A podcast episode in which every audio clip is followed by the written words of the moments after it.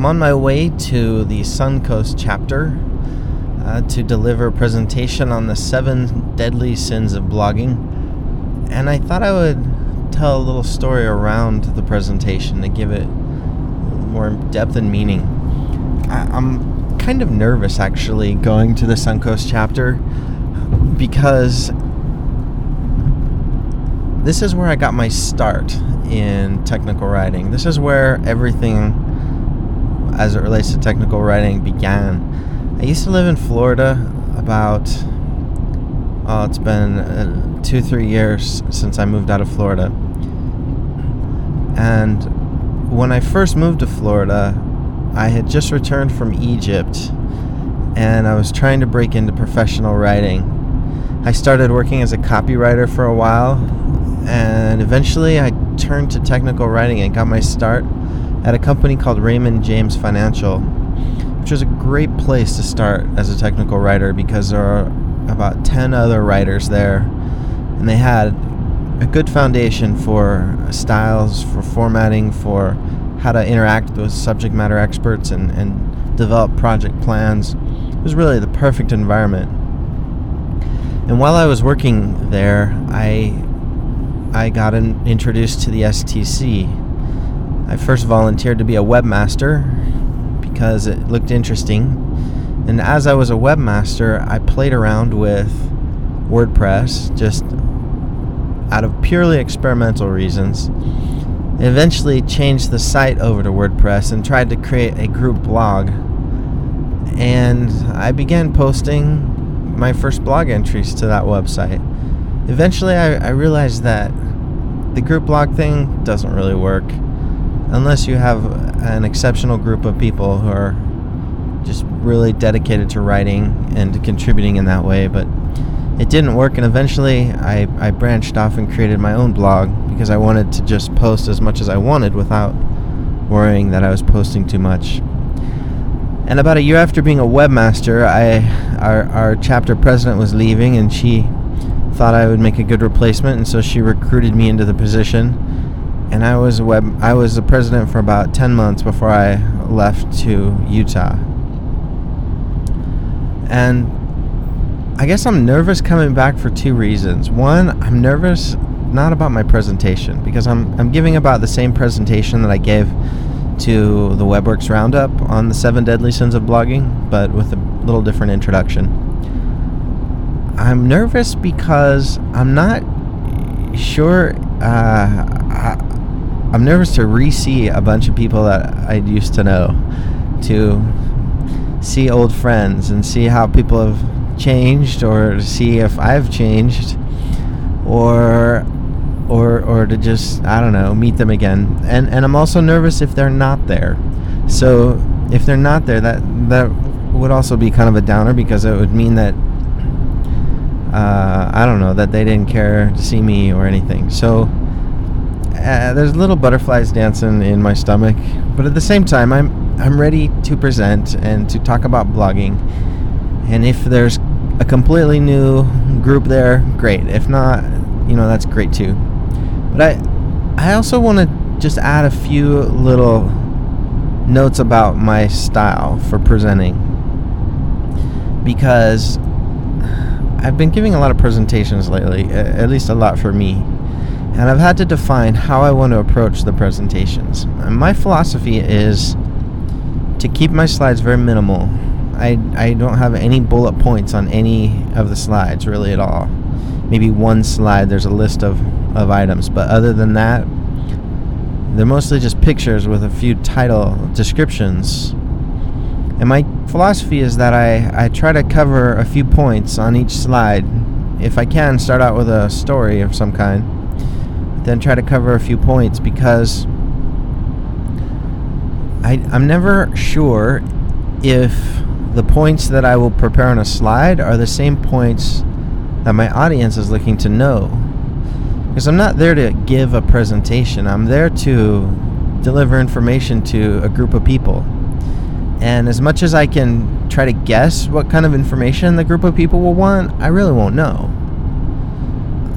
There's nothing I hate worse than to go to a presentation and find that the presenter is really fixed on presenting his slides, his or her slides, and getting through each of the slides. And especially if the presenter has a ton of slides, it can really be aggravating. I almost sit there and want to ask, you know, who who are you giving this presentation for? When you're done with your presentation, I will come back and, and then we can talk, because I have some questions that I'm not sure you're even going to address. So I try to keep my slides minimal so that I don't get locked in to a list of bullet points that may not fit what the audience wants to know. On the other hand, though, by keeping my slides minimal, I run the risk of running out of material or forgetting what I'm going to say. And I always, this is always a little fear inside me that I'll forget what I want to say. So I've actually made a list of notes on one page so that if I actually do forget what I want to say, I've got the notes there to remind me, think of something else to contribute or to add to that discussion. But really, I've never actually had to refer to those notes. Sometimes I look at them just to make sure I'm not missing something. So that's been my, my philosophy of presenting. I wish I were a better presenter. I know that really powerful presenters have powerful stories that they tell, and they tell them in a great way, in a captivating, mesmerizing way. And that's that's one direction I'm trying to move towards, is is to emphasize story more. I think if I were to look at my life and everything around me and trying to find a center central point around which everything seems to resol- revolve, it would be story. People are people are drawn by this. It's what creates meaning. It's what gets people to listen. It's what people remember. It's what people walk away with. So in as much as I can infuse my slides and presentation with really influential stories of some kind, stories that you remember, that really makes a good presentation. And I'm trying to develop my sense of being able to see story, being able to see it where it doesn't seem to be readily apparent. That's a talent, and, and I think I can develop it if I really focus my efforts there. So that's about it. I'm going to the Suncoast chapter. That's where I got my start as a technical writer. Going to talk about blogging. It's where my blog started as well. I'm keeping my slides minimal. I'm excited to see old friends, and we'll see how the night goes.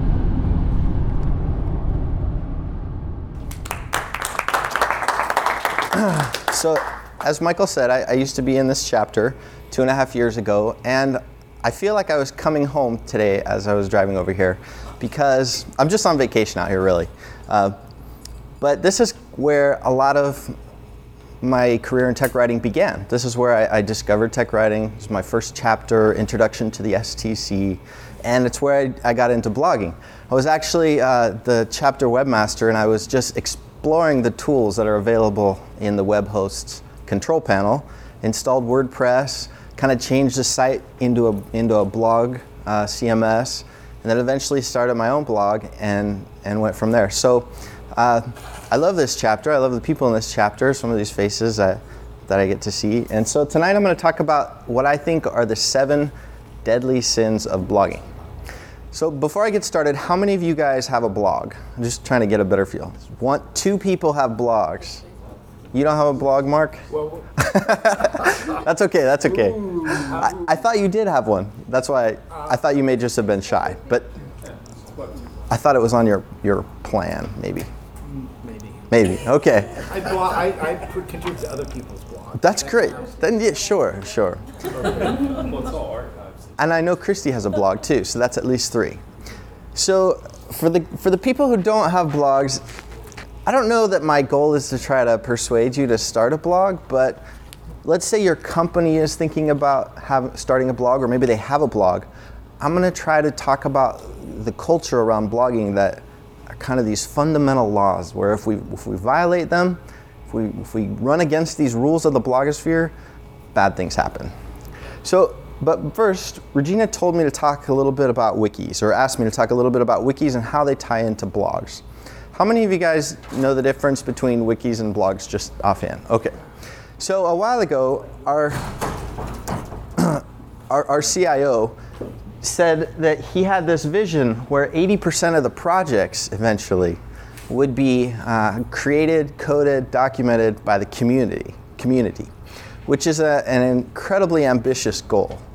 And he, he has three strategies. He wants to make it easy. He wants to evangelize it so that people know a lot about it and are excited about it, and also just make employees feel comfortable. But how is it that you can really rally a community to participate on a wiki? How can you get them excited to, to come to the wiki to check out code or to write and contribute? I think you, you need a blog. That's really the mechanism that, that gets you there. There's a concept known as the long tail. Have you, have you heard of this concept? I'm, it's pretty common, right?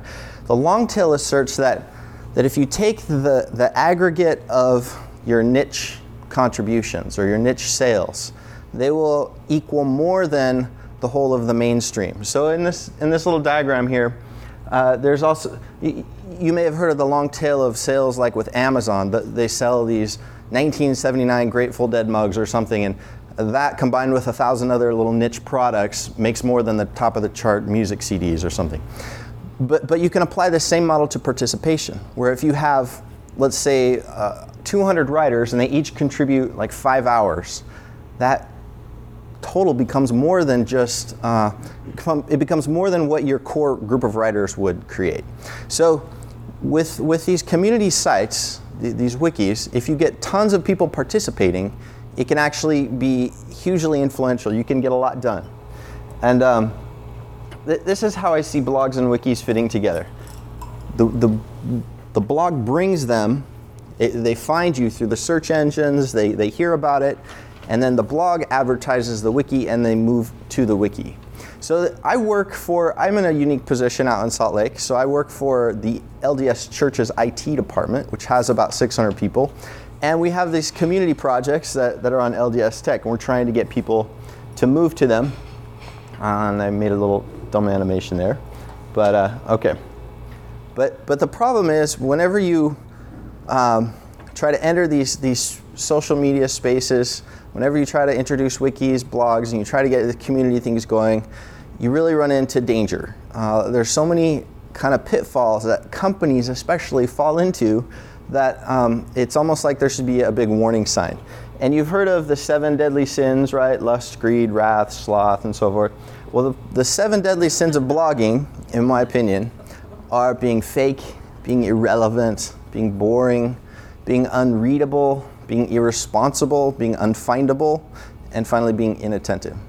So I'm going to talk about each one of these, and and as we go on, I want to try to um, you know, answer questions that you have, or, or find the information you're looking for and try to deliver it. So before we get started into being fake and, and, and that number one deadly sin, do you have any questions so far about blogging, wikis, or anything?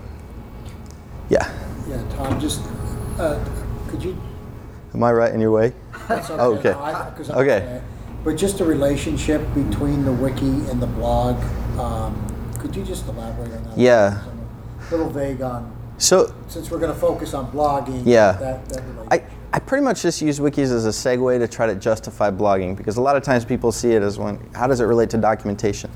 But a wiki, just as a basic definition, is a page that anybody can edit, right? It's usually a collaborative project that people are always adding to. It's never really done.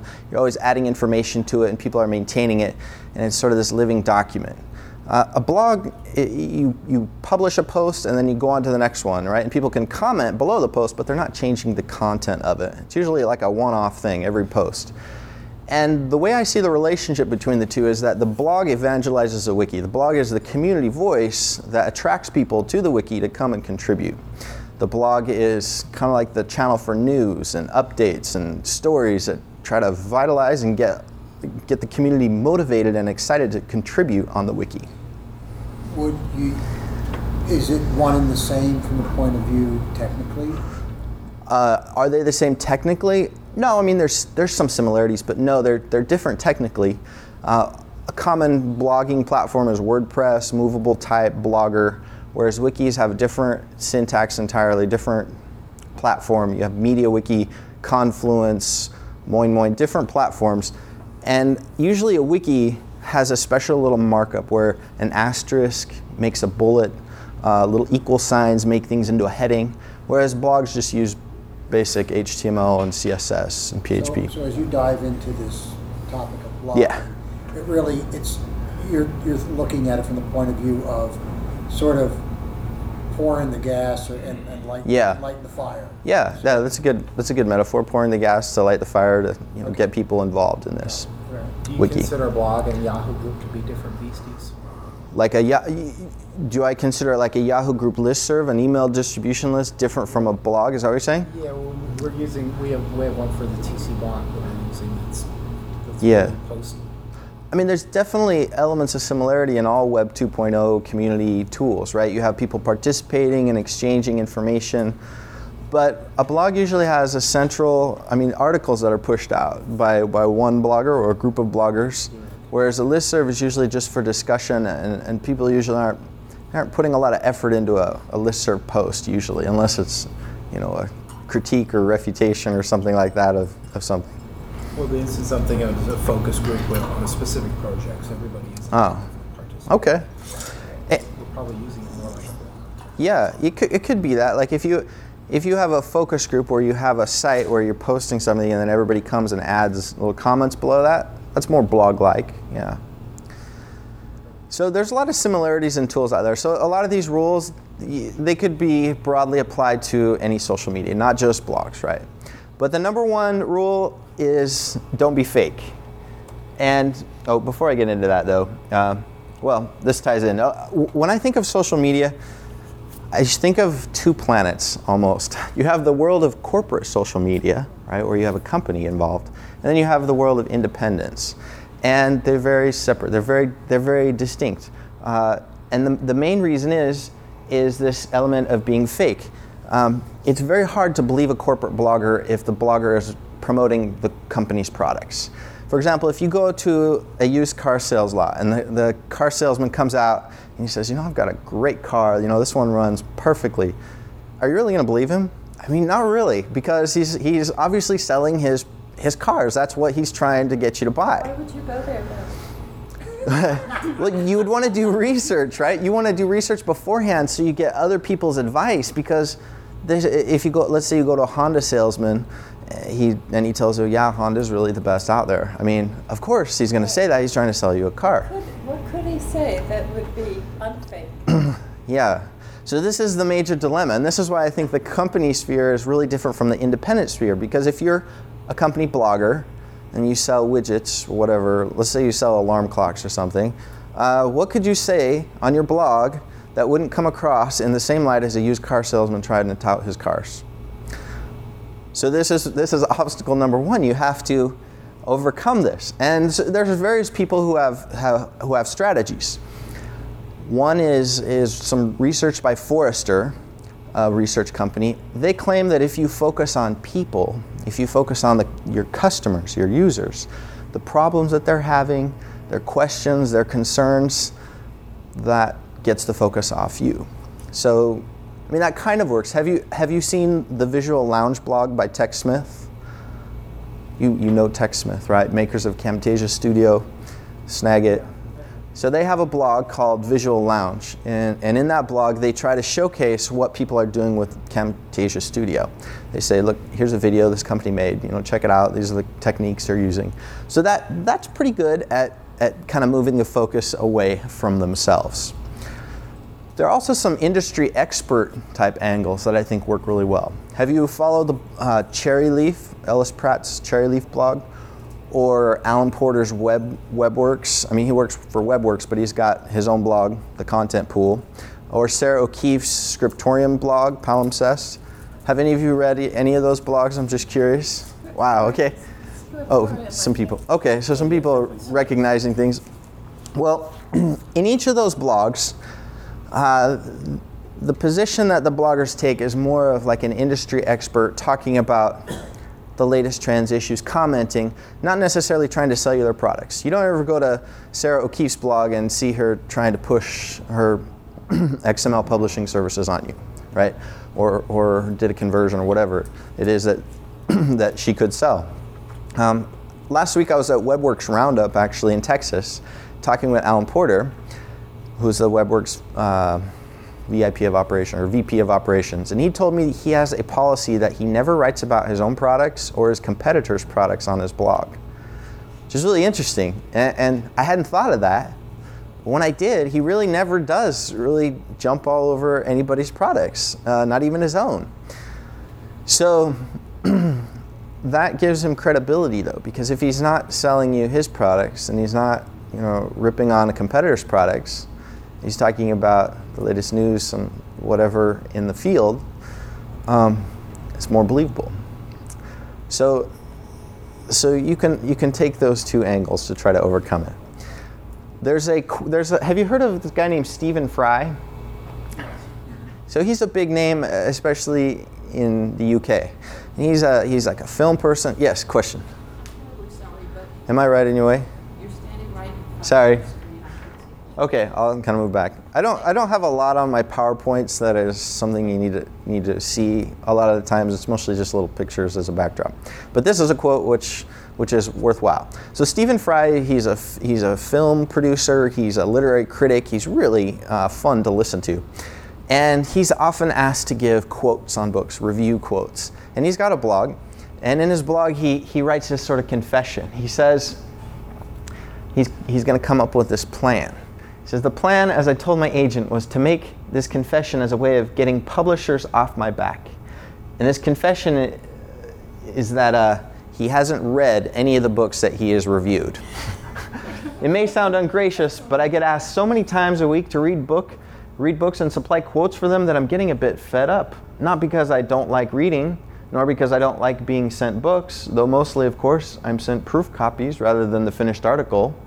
No, what I'm fed up with, and it is my contention that I am so not alone in this, is seeing my name on the fronts, backs, and flaps of books, th- saying things like, a beautifully paced, unforgettable thriller, a magnificent feat of imagination, a delicate, delicately realized and vividly felt journey through memory and desire, et cetera, et cetera.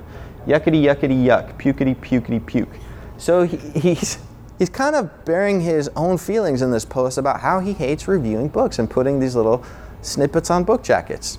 And this sort of frank honesty is something that you need in your blogs, in in the social media sphere, to really get the audience's attention. And it's really hard sometimes because, especially if you're a company blogger, uh, you may hate your product. You may think it sucks, right? But you can't really, you have to find a, a way to be transparent and to, to achieve that authenticity. That's why I say that the, the uh, world of independent bloggers and, and company bloggers is like two different planets.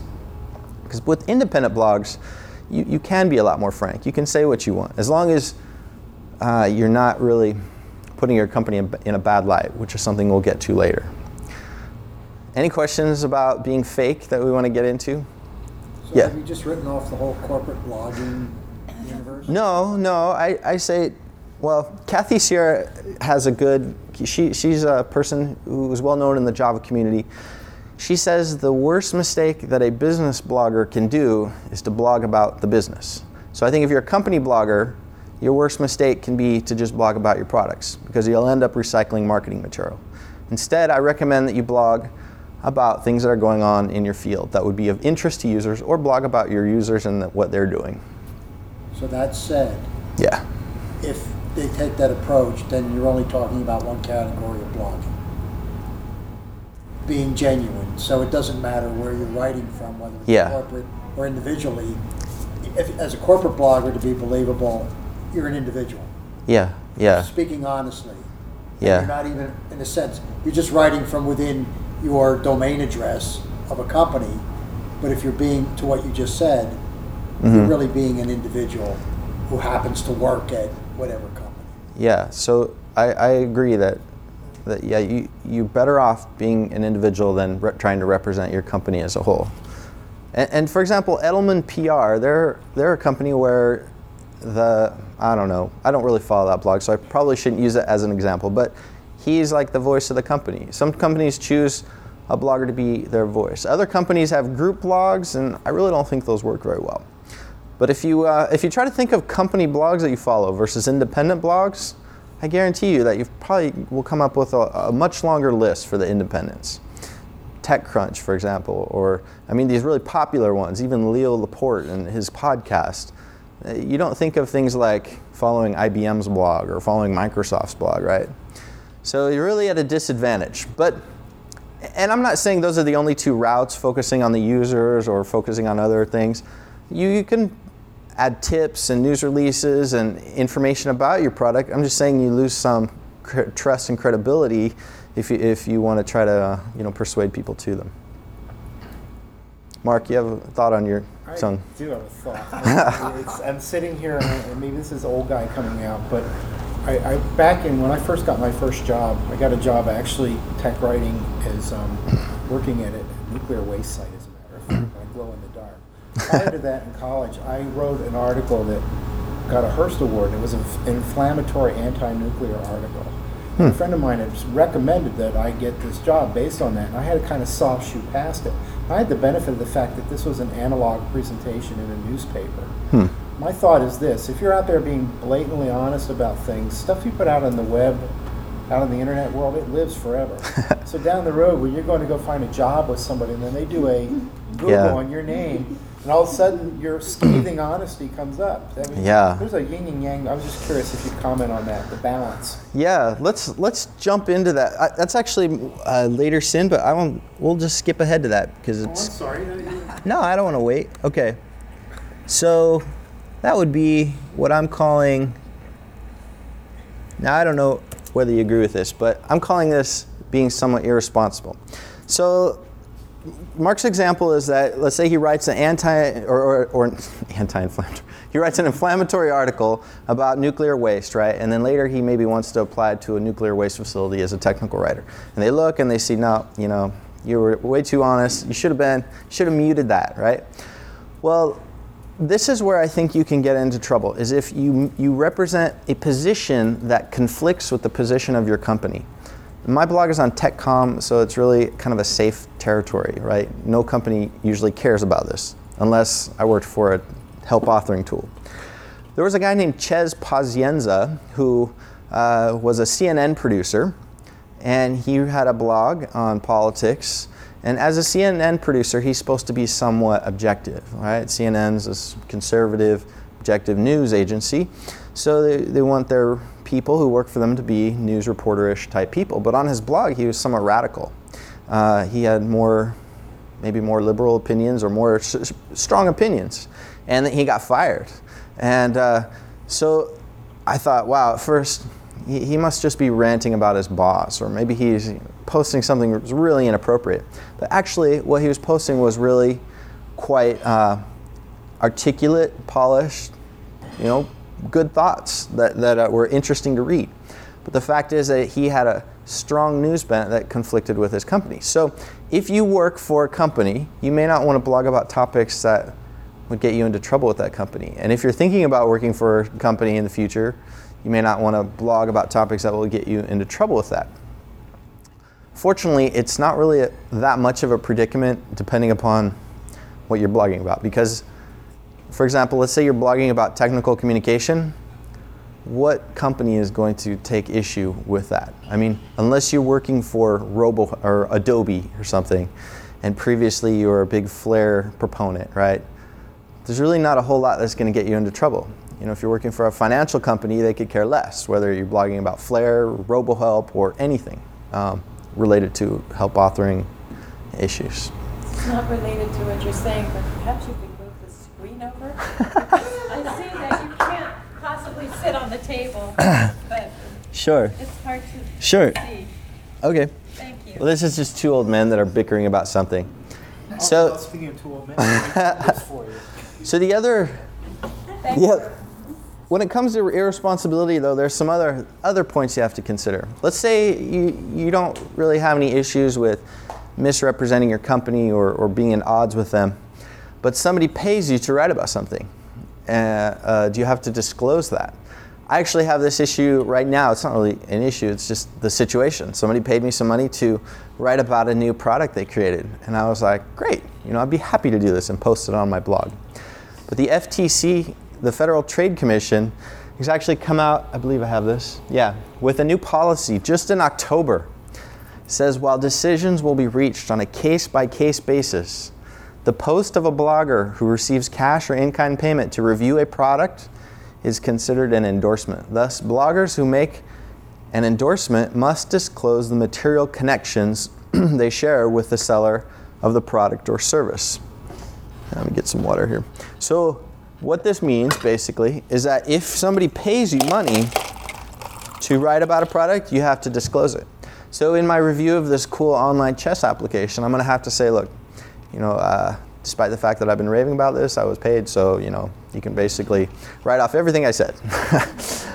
No, uh, so it's going to it's going to make it more difficult, right? Because you have to be transparent about any kind of material connections, and you can actually be fined up to like eleven thousand dollars. I don't know if anybody's been fined, but it's it's a new kind of policy that's somewhat strict.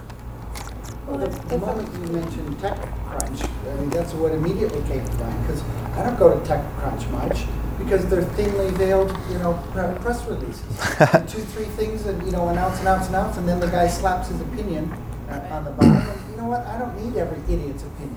Yeah. And and I go and look at the original press release, and he's changed a few words, maybe. Yeah. That, that's it. Uh, you know. So, so, so what if you're okay? So TechCrunch is a great example. What? Let's say what if you're Guy Kawasaki, who's kind of in the same area there, blogging about these technologies, new startups.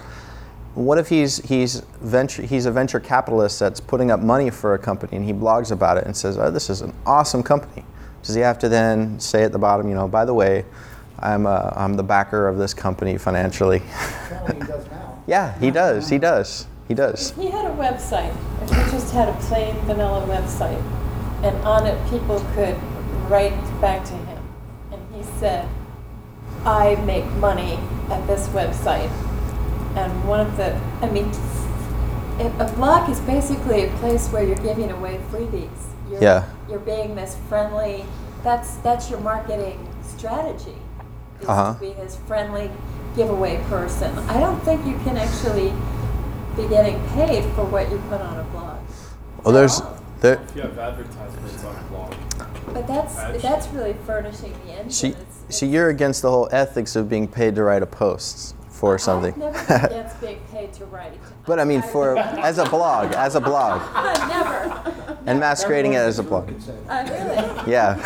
I think if you're saying a blog that is this, you know, kind of forward-thinking, yeah, a shared community experience, or yeah, you know, all of that, you can't at the same time be, as this man said, you know, taking people's press releases in and, and putting your yeah. So def- definitely, definitely, if if if you're a blogger and you're really a disguised public relations person, it can get you into trouble. And there's another example. I can see them running around from blog to blog checking. Uh, a few years ago. Uh, Wal- there was this new blog that popped up called Walmarting Across America. What is it? Walmarting Across Amer- Across America. And it was this uh, travel log of two people in an R V who decided to travel cro- across America, looking at all the Walmarts and kind of describing their experiences with them. And a little while later it came out that this was really a publicity stunt uh, sponsored by Walmart and coordinated through Edelman P R. And after that, people hated it. People got really furious because, I mean, it was fake. And it was also, it was like this this example of something that's materially backed, and it What's is kind of. What's the material difference from one Walmart to the next? Well, this one's got a door. Yeah, I imagine, I imagine, I don't know what they would write about them, really. Were you editorializing on that ruling? Like no. It was bad or good? Or? Uh, no, I think that, um, I think this is a good thing. Um,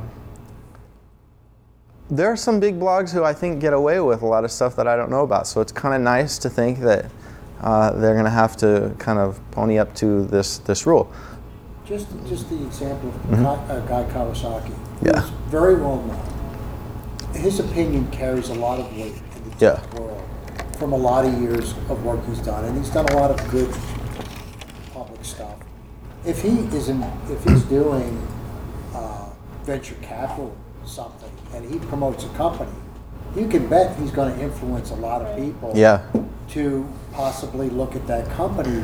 If he doesn't disclose it, Yeah. You know, I mean, just like now when you listen to the nightly business report, right. They ask, you know, you advise buy this or that stock, and they have to now disclose if they have any material interest. Mm. It only makes sense that that would be the case. Right? Yeah.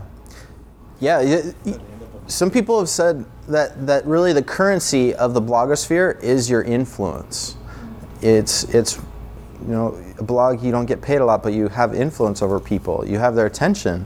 And if you're If you're, if you're really just masking P R, then that's problematic.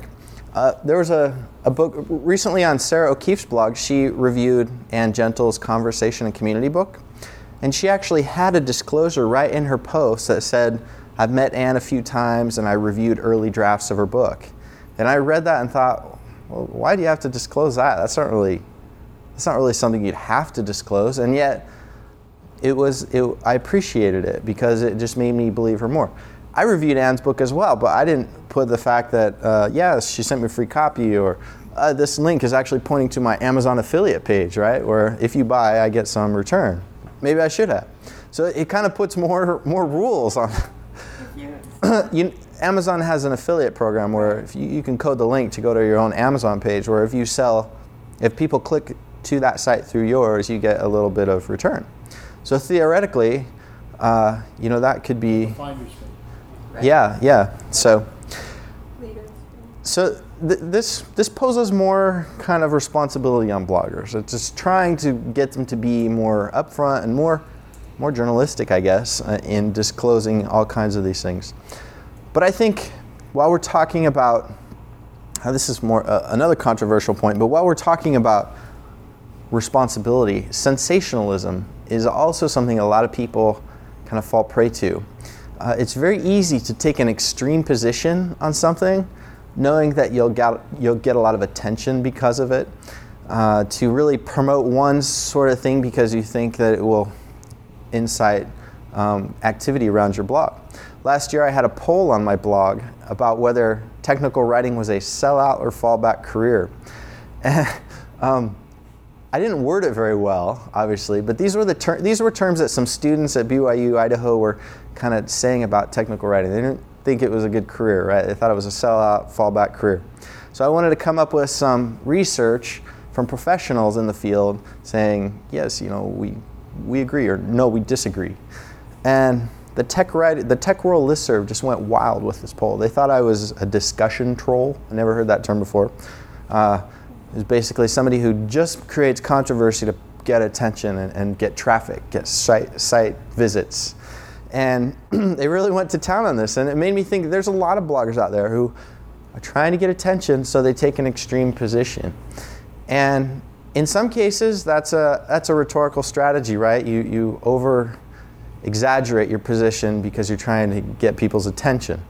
On the other hand, it is a sense of... Uh, It is somewhat of a, a dishonest, irresponsible sort of position to go that extreme just to try to get attention. So avoid sensationalism, disclose all your, your monetary sources, represent your company well, and you'll avoid that sort of sin.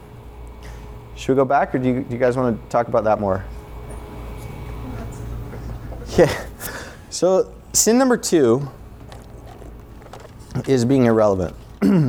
And this, this piggybacks on sin number one, which was um, being being fake, because in sin number one I said company bloggers should really avoid blogging specifically about their products. But sin number two is you have to be relevant to the user. So if a user is using a specific product, right, you still have to be relevant to that person. It becomes a little more difficult. But I like to think of relevancy as a road you're following. And this is a, a metaphor my friend Heidi Hansen shared with me. A road or like a trail, right? You can take little offshoots, but you have a contract with the reader to stay on the road. People expect you to follow a, a specific topic. You can't just blog about anything all the time. You have to have a focus, a, and you're going to attract readers based on that focus. And you, you only keep them if you continue with that focus. You can't just blog one day about politics, and the next day about finance, the next day about religion, the next day about technology, and hope to keep readers. Penelope Trunk, who has a blog called The Brazen Career, she's one of my favorite bloggers.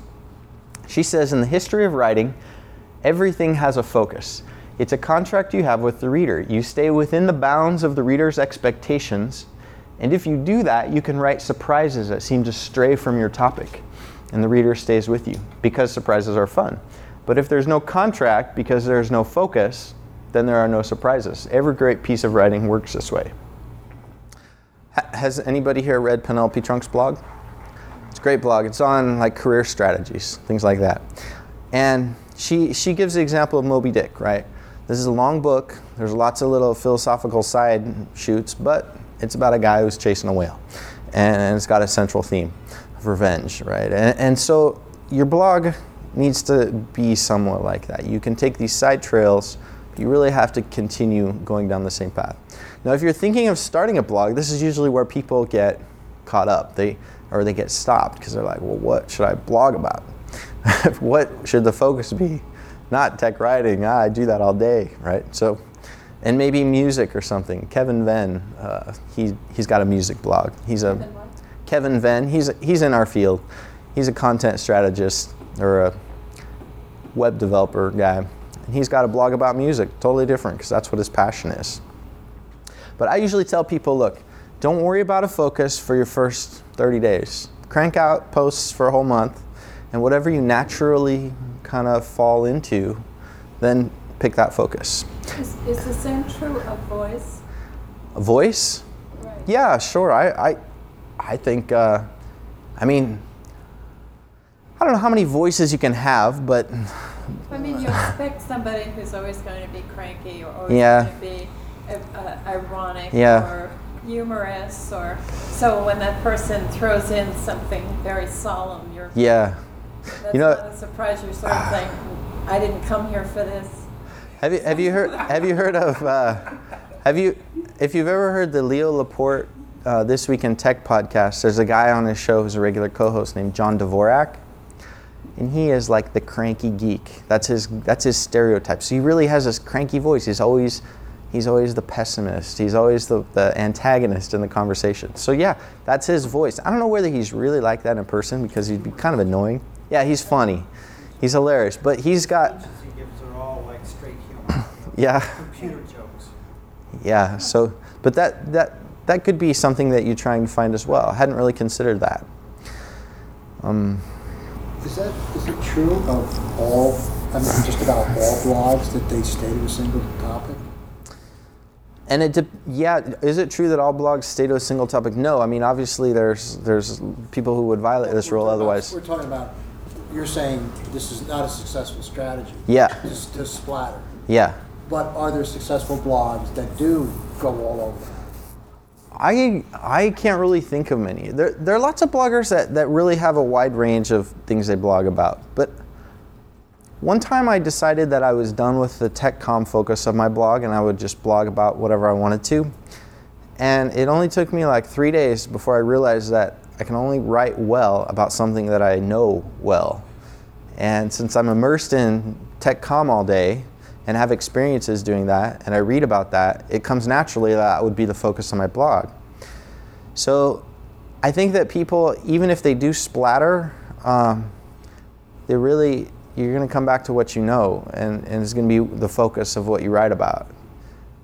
Uh, for better or for worse, whatever. But uh, I can't think of any any blogs that have a wide focus that uh, are just all over the place. The general technology blogs, I mean, they're still about tech, but they a lot of them have slants about, you know, what's new in this.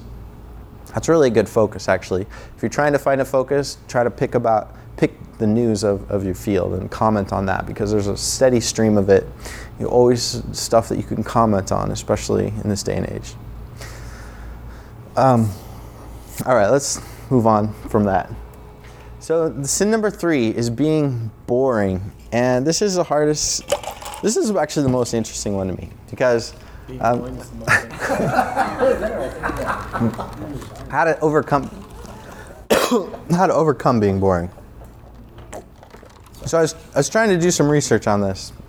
I said, okay, let me find what is generally recognized as the most boring material on earth.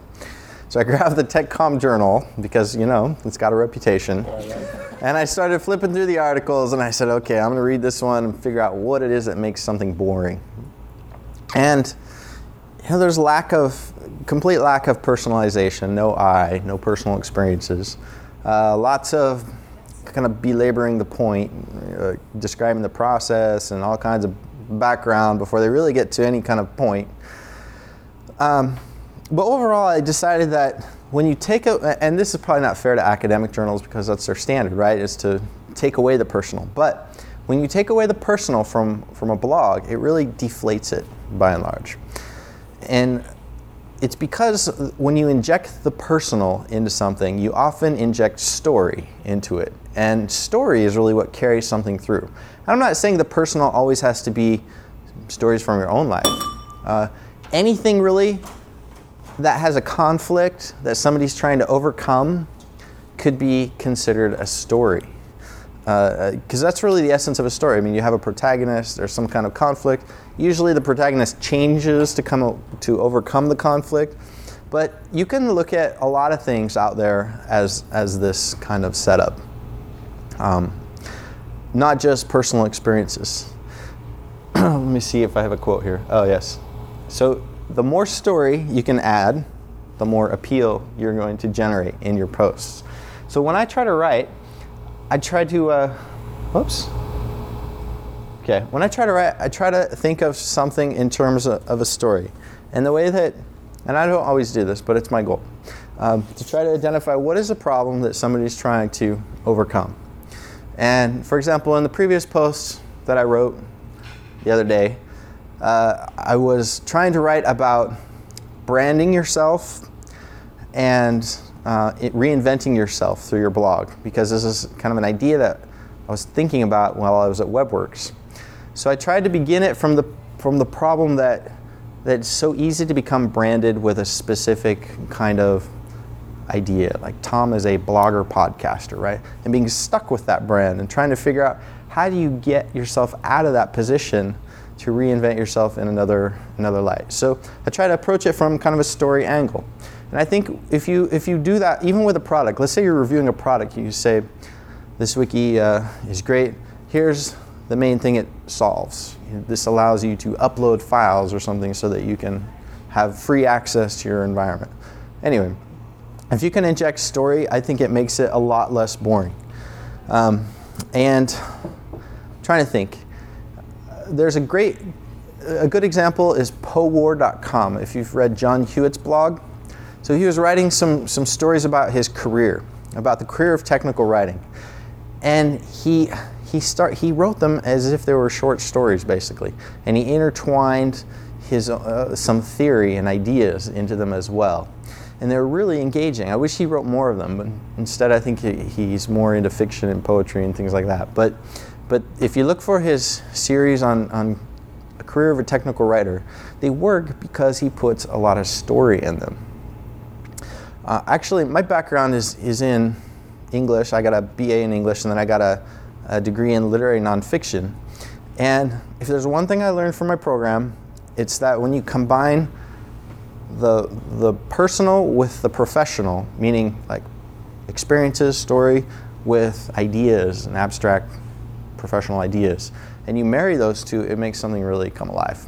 So that is what will keep your posts from being boring. Any questions or comments or thoughts about about that?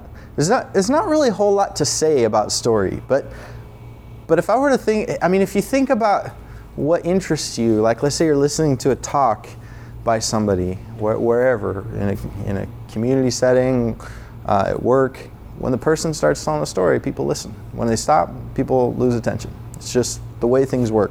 It's the way we're wired for meaning. Um, did you say um, John Hewitt? Yeah. H E W I T T. Yeah, he's po war dot com on his blog. It's a good blog. So, um, P O E. I think it's Poetry, Writing, and Resource or something. I don't really know what it stands for. Po war. So, sin number four is being unreadable. A while ago, um, Scott Abel of the Content Wrangler asked me to help move his blog to WordPress. And I, the way I usually work when I do WordPress stuff is I say, okay, Pick out a theme that close that comes closest to what you're looking for, and we'll modify it to make it uh, look all the way what you want. So I picked out this theme, and it's a cool looking theme. I mean, it's got like visual appeal at the top and little thumbnails and columns.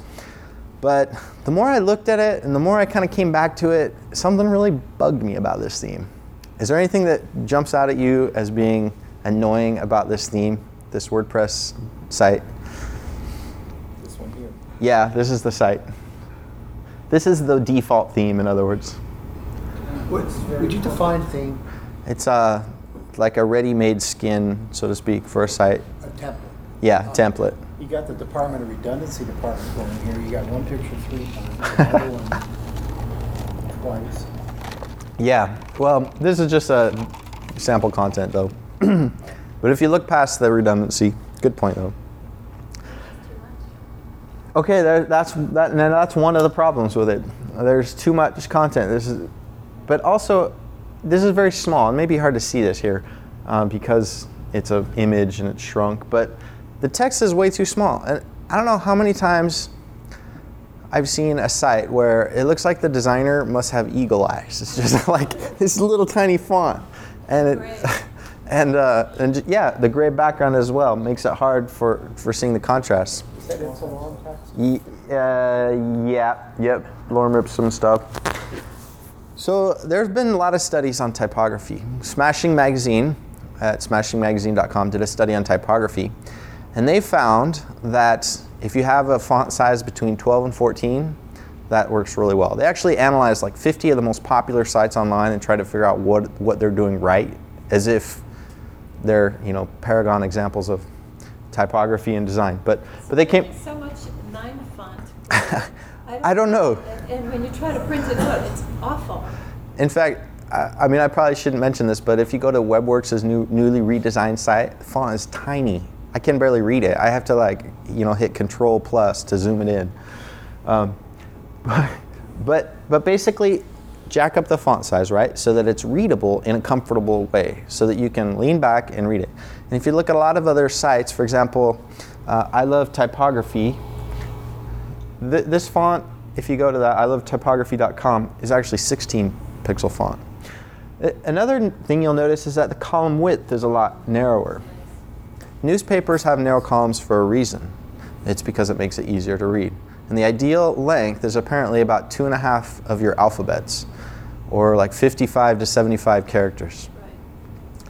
Uh, it's interesting. It, they said that that classic studies in typography say fifty-five to seventy-five, but most of the sites they studied were all at like seventy-five to eighty in width. And I think that's because it's It's hard to fit a photo or a video in something that's really narrow. And and this multimedia is really I- important in the appeal and allure of your site. There's some other elements. White space. There's a paradox with white space. If, as you take elements away and, and simplify it, think of Tiffany's, for example, it actually makes it seem more elegant or more refined, or like Apple designs. This minimalism actually increases the appeal. Um, did you, somebody have a comment? Uh, I've got a few other elements that I've listed on the side here. Line height is something, how much, that refers to how much space between each line. And Smashing Magazine actually has some kind of formula where if you divide the, the font size of the body copy by the line length, it should equal one point four eight or something. But basically, it comes out to around nineteen pixels of line height. Typefaces, they found that uh, Arial and Verdana were pretty common, and that if people use sans serif fonts, that Georgia, Bingo. or serif fonts, sorry, that, that you would use Georgia. Wait, you, you, isn't it still the rule of thumb that you use for text sans serif? Yeah, yeah, but apparently in their study they found that about thirty percent used, used serif fonts. Uh, but basically, use a font that doesn't jump out at the reader. You want your design to kind of be like the design at a museum, where the walls don't call attention to themselves. The walls are somewhat bare. The attention is on the content, on the paintings hanging on the walls.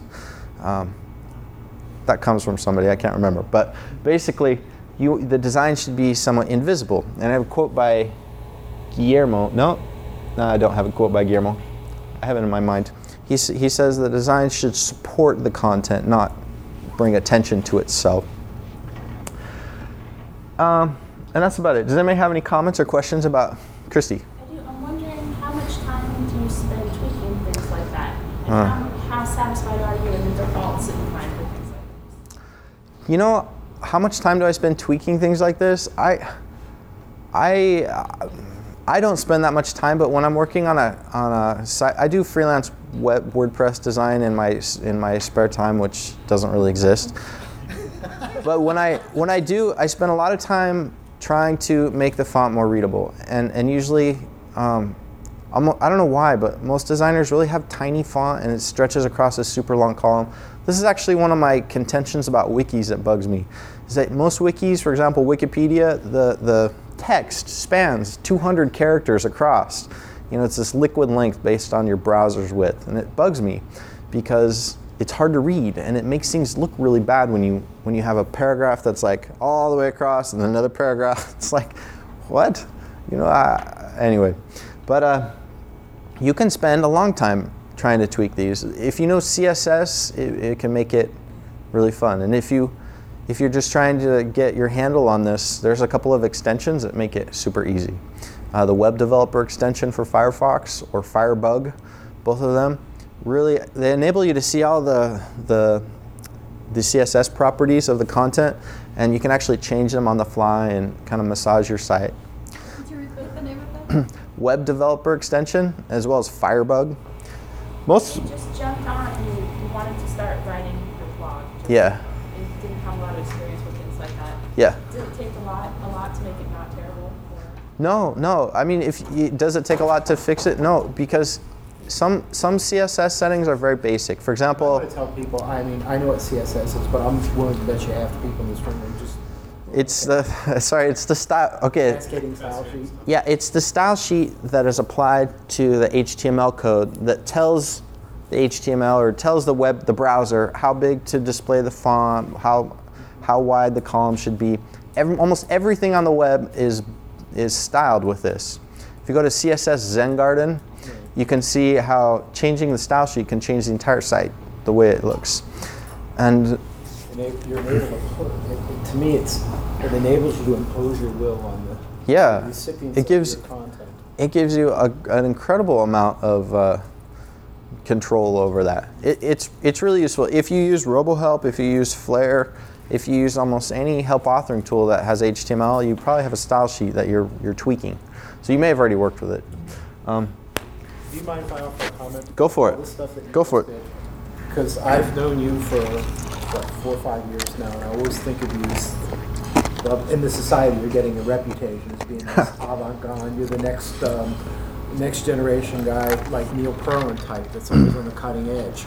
And I, thinking back on a presentation, there were two individuals that were having a discussion about, at the time of web content, effectively you're talking about the same thing. You're talking about delivery and delivery of the content. One fellow was named Roger C. Parker. Who's, this guy is actually a little bit older than me, and he wrote some books back in the seventies and eighties called like Looking Good in Print. And okay. He really was a definitive two, two-dimensional guru about creative use of white space, placement of pictures, you know, the concept mm. of having a person always look into the page, and all these subtle nuances. And then the other fellow spoke uh, was a young Jared Spool. Okay. And Jared Spool stood up there and he said, I don't care what you cram onto a page or what size it is, as long as your links reconcile, everything's copacetic as far as I'm concerned. And mm. he was up there espousing like the Wired magazine. That was about the time Wired came out, where you had the chartreuse text with the lime green background, and mm. the readability was shot for those of us who, you know, it offended those of us from old school. And I hear you as, as I always think of you as a new age guy, coming back and embracing some of the Roger C. Parker hmm. type fundamentals, and it does my heart good. So uh, let me see if I understand what, kind of what you're saying. You're saying one, one guy is just kind of anti-design. We'll focus on the content and don't worry about the design. The other guy is like, well, no, you gotta, you know, look at all these different factors that that makes it an effect on how people read it and so forth. You know, uh, my thought is that people I've read this before. People come to a site, they make a, a really fast impression, almost like fifty milliseconds, they're forming an impression. And if your site doesn't look professional, I think their initial impression is is going to be uh, less favorable. So so you have the impression on the reader that even if your content is terrible, if it looks like a professional site, they're probably going to, uh, you, you may have more authority with them. But I don't know, I I, I, I hadn't really, I, I hadn't heard of the guy who was just, you know, uh, didn't care about anything with design. The young Jared Spool. It was it Jared Spool? Jared Spool. Oh, it was oh, I thought Jared you said Spool. A young Jared Spool. No, it was Jared Spool. Ah, okay. He was a much younger man. It was back in ninety, ninety-eight. Ah, okay. And he was, you know, he's of course well, got a global reputation. It, have you ever been to Jacob Nielsen's site? Yep. Some designers just write him off because his site looks so basic. It's, it lacks appeal, visual appeal. I mean, it's got big font and it stretches all the way across the page, but uh, not a lot of, it doesn't look aesthetic. So, I don't know. I I think the content, I mean, the focus should be on the content. And if something detracts because it's so ugly, then, you know, that's another another thing to consider. But thanks for bringing up that point. It's an interesting contrast. I have a quote from Sonia Simone on Copy Blogger. She, this is a great site, by the way, especially if you're a copywriter. But she talks about the importance of subtitles. Or subheadings, sorry.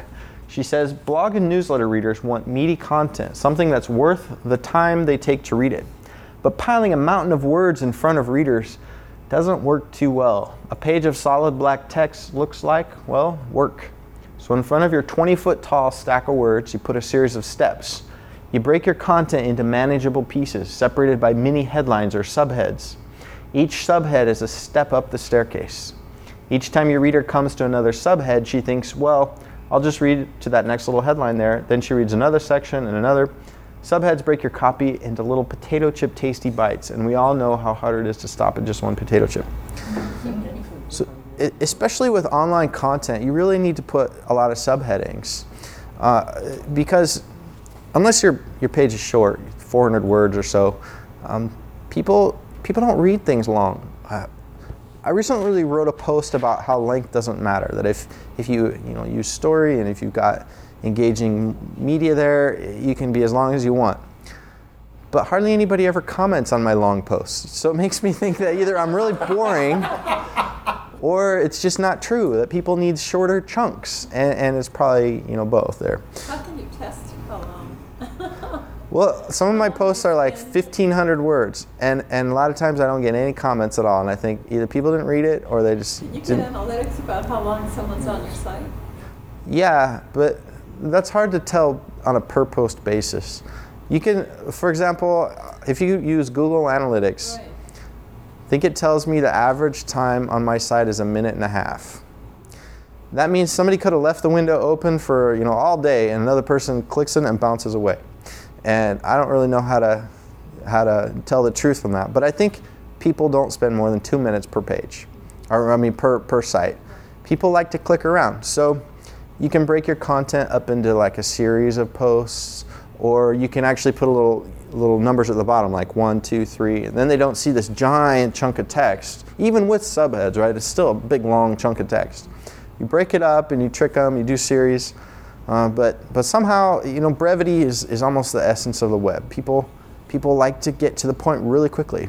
I'll just give an anecdotal yeah. anecdotal uh, statement here in terms of today. I was looking. Uh, there's an e-zine by a uh, sales writer, a guy named Jeffrey Gittimer, um, and it's a really cool site. He, he sells sales training. Of all sides, and he's written the little red book of sales, whatever. And he's very popular. And he has a great easy, and he breaks it up. And I was reading an article that he had a bunch, all broken up into short columns, follows a lot of the rules we, you've been talking about. And it said, if you want to read more. Well, this article had me hooked, and I clicked on it, and it went for a screen and a half. And it was interesting, and I had no problem reading the whole thing because it was interesting. Yeah. So it, it, you know, the old rule, you write as long as you can keep people interested. Yeah. And you've got to use your own personal judgment in that.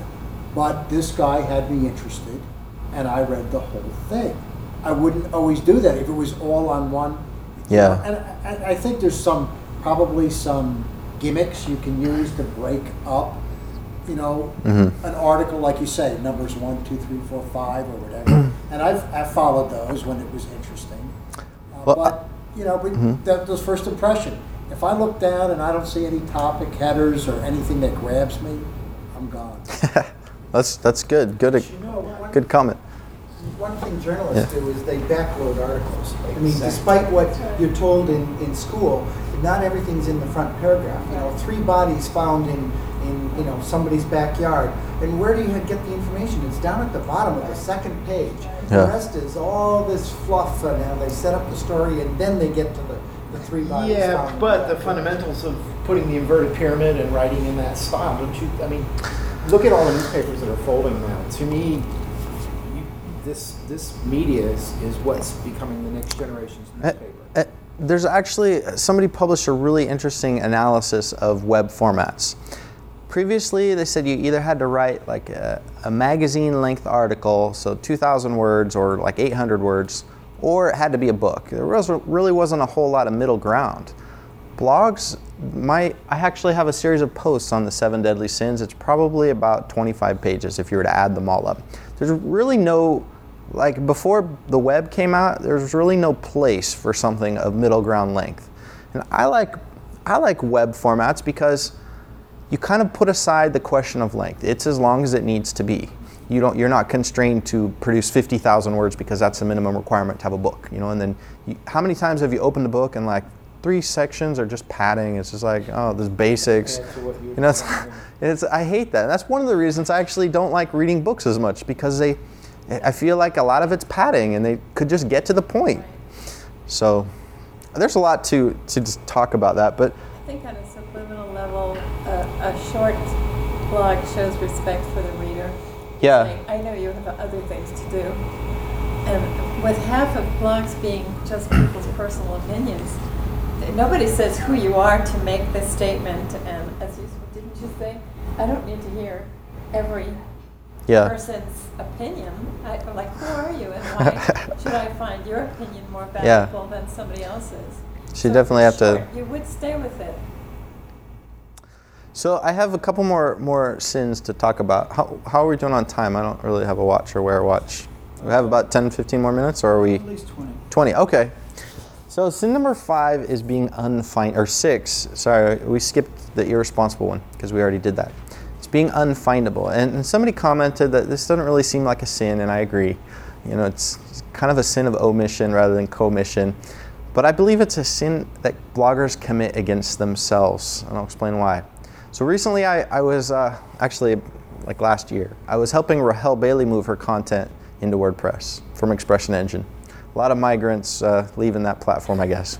But um, so so as I was, there's really no script that's readily available to automatically transport all the posts. So I copied them one by one. There was only about one hundred or two hundred or something, and it was just easier. Uh, so as I was copying them, I ran into all kinds of podcasts that she'd recorded, other great content, and I was thinking, man, there's a lot of great content on this site, but it's totally hidden, and and. I myself have like over a thousand posts on my site. And once they slide off the homepage, they may as well slide into the garbage because nobody ever goes there. Uh, except people who search for a specific topic and land on your site through that search and the match. But by and large, it seems wrong to just put so much energy into writing. You know, write this great article, and then two weeks later, when it's no longer on your homepage, delete it almost. I mean, it may as well be deleted because nobody reads it, nobody finds it. So how can you make your content findable? Now granted, I, I'm kind of approaching this from the idea that your blog posts are more than just, you know, news type of stuff, because yesterday's newspaper pretty much lines bird cages, right? It's nobody nobody cares about newspaper two weeks ago. And, and if a blog is has that same focus, then sure, you know, it's not even an issue. But if you're writing substantial posts, content that you think is worthy of preservation and worthy of being read later, uh, you want to somehow make it findable. There are f a few ways that you can do this. There's the, the easy way um, of just using built-in techniques within the blog. For example, tagging it with certain tags, and then those tag, tags become links that pull together everything else tagged with that same tag. Nothing, you know, new there. Or categories works the same way. Uh, another really good technique, I think, is, is to have a series of related posts below your posts. So there are these plugins you can add to your blog that will take and try to match keywords of previous posts, so that if somebody lands on your site because they're searching for that topic, they not only get your post, but they get all other posts below that that kind of have that same keywords. And I think that works well. Although sometimes you look at the related posts and think, how's this related? But uh, Same word. yeah. Um, you can also create lists of top ten. For example, I have I have some student-oriented posts on my site. I have at least a dozen of them. Every time a student contacts me and says, uh, my teacher uh, gave me the assignment to go interview a professional technical writer. Hey, Mark. And so ha has, uh, well, I'm sure you're familiar with that type of assignment and that sort of thing. Well, I have a lot of posts on my site or podcasts that are geared towards students. How can you link them all together and present them in a list so that people can find them? Um, and there's actually a link management tool within WordPress, and I imagine other blog platforms, where you can create custom lists. So I also have a, a top ten list of my favorite posts, which I just sort of hastily put together. But you can create your own lists based on topic and try to keep track of your classics that way. You can also automate it so that your most popular posts are automatically aggregated based on the number of comments, the number of hits, the number of uh, links back to that post. Um, when I do that, though, my most popular posts are posts on uh, grasshoppers that look like aliens, and an image gallery plugin, and and some other just a WordPress keynote that I listened to once. Not really what I want to be known for and branded by. So, especially the grasshopper one. If you search for grasshopper, and then if you do an image search for grasshopper, I'm like number two, because I had a cool picture and, you know, I photoshopped it well. But those people that have a lot of time on their hands. So grasshoppers. It, it, the, to be honest, the grasshopper is one of those weird multicolored ones that really looks bizarre, and it's like you would go to the internet to try to find out what kind of grasshopper it was. I think it's a Georgia thubber or something, or lubber, somebody mentioned. So, so there, there are those techniques. There's also something you should automatically do. You want to be able to make your content findable in as many formats as possible. So you write it on your blog, but then you push it out to Facebook, to Twitter, and to email at least. And if you can think of others, do that as well. And you can easily push it out to Twitter. Well, you just push out the link title to Twitter. Uh, through a service called twitter feed dot com, which links a feed, an R S S feed, to a Twitter account. So every time you publish on your blog, it sends out something on Twitter. Uh, and, and you can have Facebook pull in your latest tweets if you want, or latest feed. And then email is something you can activate through a service called FeedBurner. But the idea is that you get your content out into as many formats as possible. Beyond this, though, what you really want to do is make your content search engine optimized. And this is this is a page from Google Analytics from my site, and it shows that most of the people, seventeen thousand of them, find it through Google Organic. Do you know what organic means on the in Google terms? It means non-paid search results, natural search results. Uh, and if you look at the others, like Yahoo, Bing, they're also on there. They're almost nothing in comparison to Google. But most of the people find your site by searching for it. So it makes sense then that you would write your content in a way that is search engine friendly so that you're found more. Because the more you're found, the more people are going to subscribe to your site, the more influence you get, and so forth when people become followers. But writing your content from a search engine optimized point of view can be somewhat of a predicament, because what people would search for may not be the most literary phrasing of something. So, I mean, think of the searches you do. You, you, you, you probably just want some very basic information about something, not some clever little title. And so it becomes somewhat of a predicament, predicament whether you kind of sacrifice your, your style to try to increase your search engine ranking. But there's another side to this kind of uh, problem, and, and these proponents say, well, if you just write good content, people will link to that content. And whatever they say in their little link to that content matters infinitely more than anything you yourself do on your site. So these are called trackbacks or just link backs, whatever, to your, to your content. These, these matter a lot more. For example, uh, coming back to this WordPress little post I had written about this keynote, I attended this WordCamp conference, and I was trying the whole live blogging thing where I'd blog as people were speaking. And I wrote four posts that day, and one of them some other some other person in the conference found and linked to. And when I searched for WordPress and, and these topics, the only one that ever appeared was that one that the person linked to. So if you get people linking back to your content because it's so good and so compelling, then it makes it findable permanently. By linking back, saving as favorites? Let's say you have a blog and you link to something on my blog, and well, in your link text, to my, to my like in a post that you write. Right, right. Let's say, uh, you know, if you wrote, uh, well, let's say you wrote, you know, Tom is a great WordPress consultant, and you have WordPress consultant in, in a link, then when people search for WordPress consultant, my site is more likely to rise up than if you hadn't. Yeah. Is that how a blog drives traffic to your wiki or to your site? Is that why they say it's good for S E O? Yeah, I mean, for starters, you're pumping out a lot of content onto the web. I mean, it's this content engine where you're constantly producing keywords like that. And second, it's architected in a way that's search engine friendly. Things aren't nested into tables. When you have content that's like six tables down, it makes it harder for search engines to find it. Uh, good blog platforms make your latest content rise to the top, and they avoid, you know, duplicating it. So definitely keep search engine optimization in mind, and Jacob Nielsen agrees that people find you through searches. Um, You know, search engine optimization is a whole field in and of itself. Hey, Mark, you got a question? What about? Want to go back? Like the bottom, bottom papers that I write, I'll put, I'll just put keywords and phrases as a section. It's kind of tacky, but I'll put all the variants of all mm. the, the phrases that I find people using. Like there's a business case, there's a phrase that I yeah. have not been including that turned out to be very important, so I started. But yeah. The, the point is, by, by putting those phrases directly in just this section at the very end, everybody looks at it and goes, eh. Those, you know, that's for certain. Um, so, so you're just adding popular keywords down at the bottom. Is it in the code, or is it it's visible to the to the user?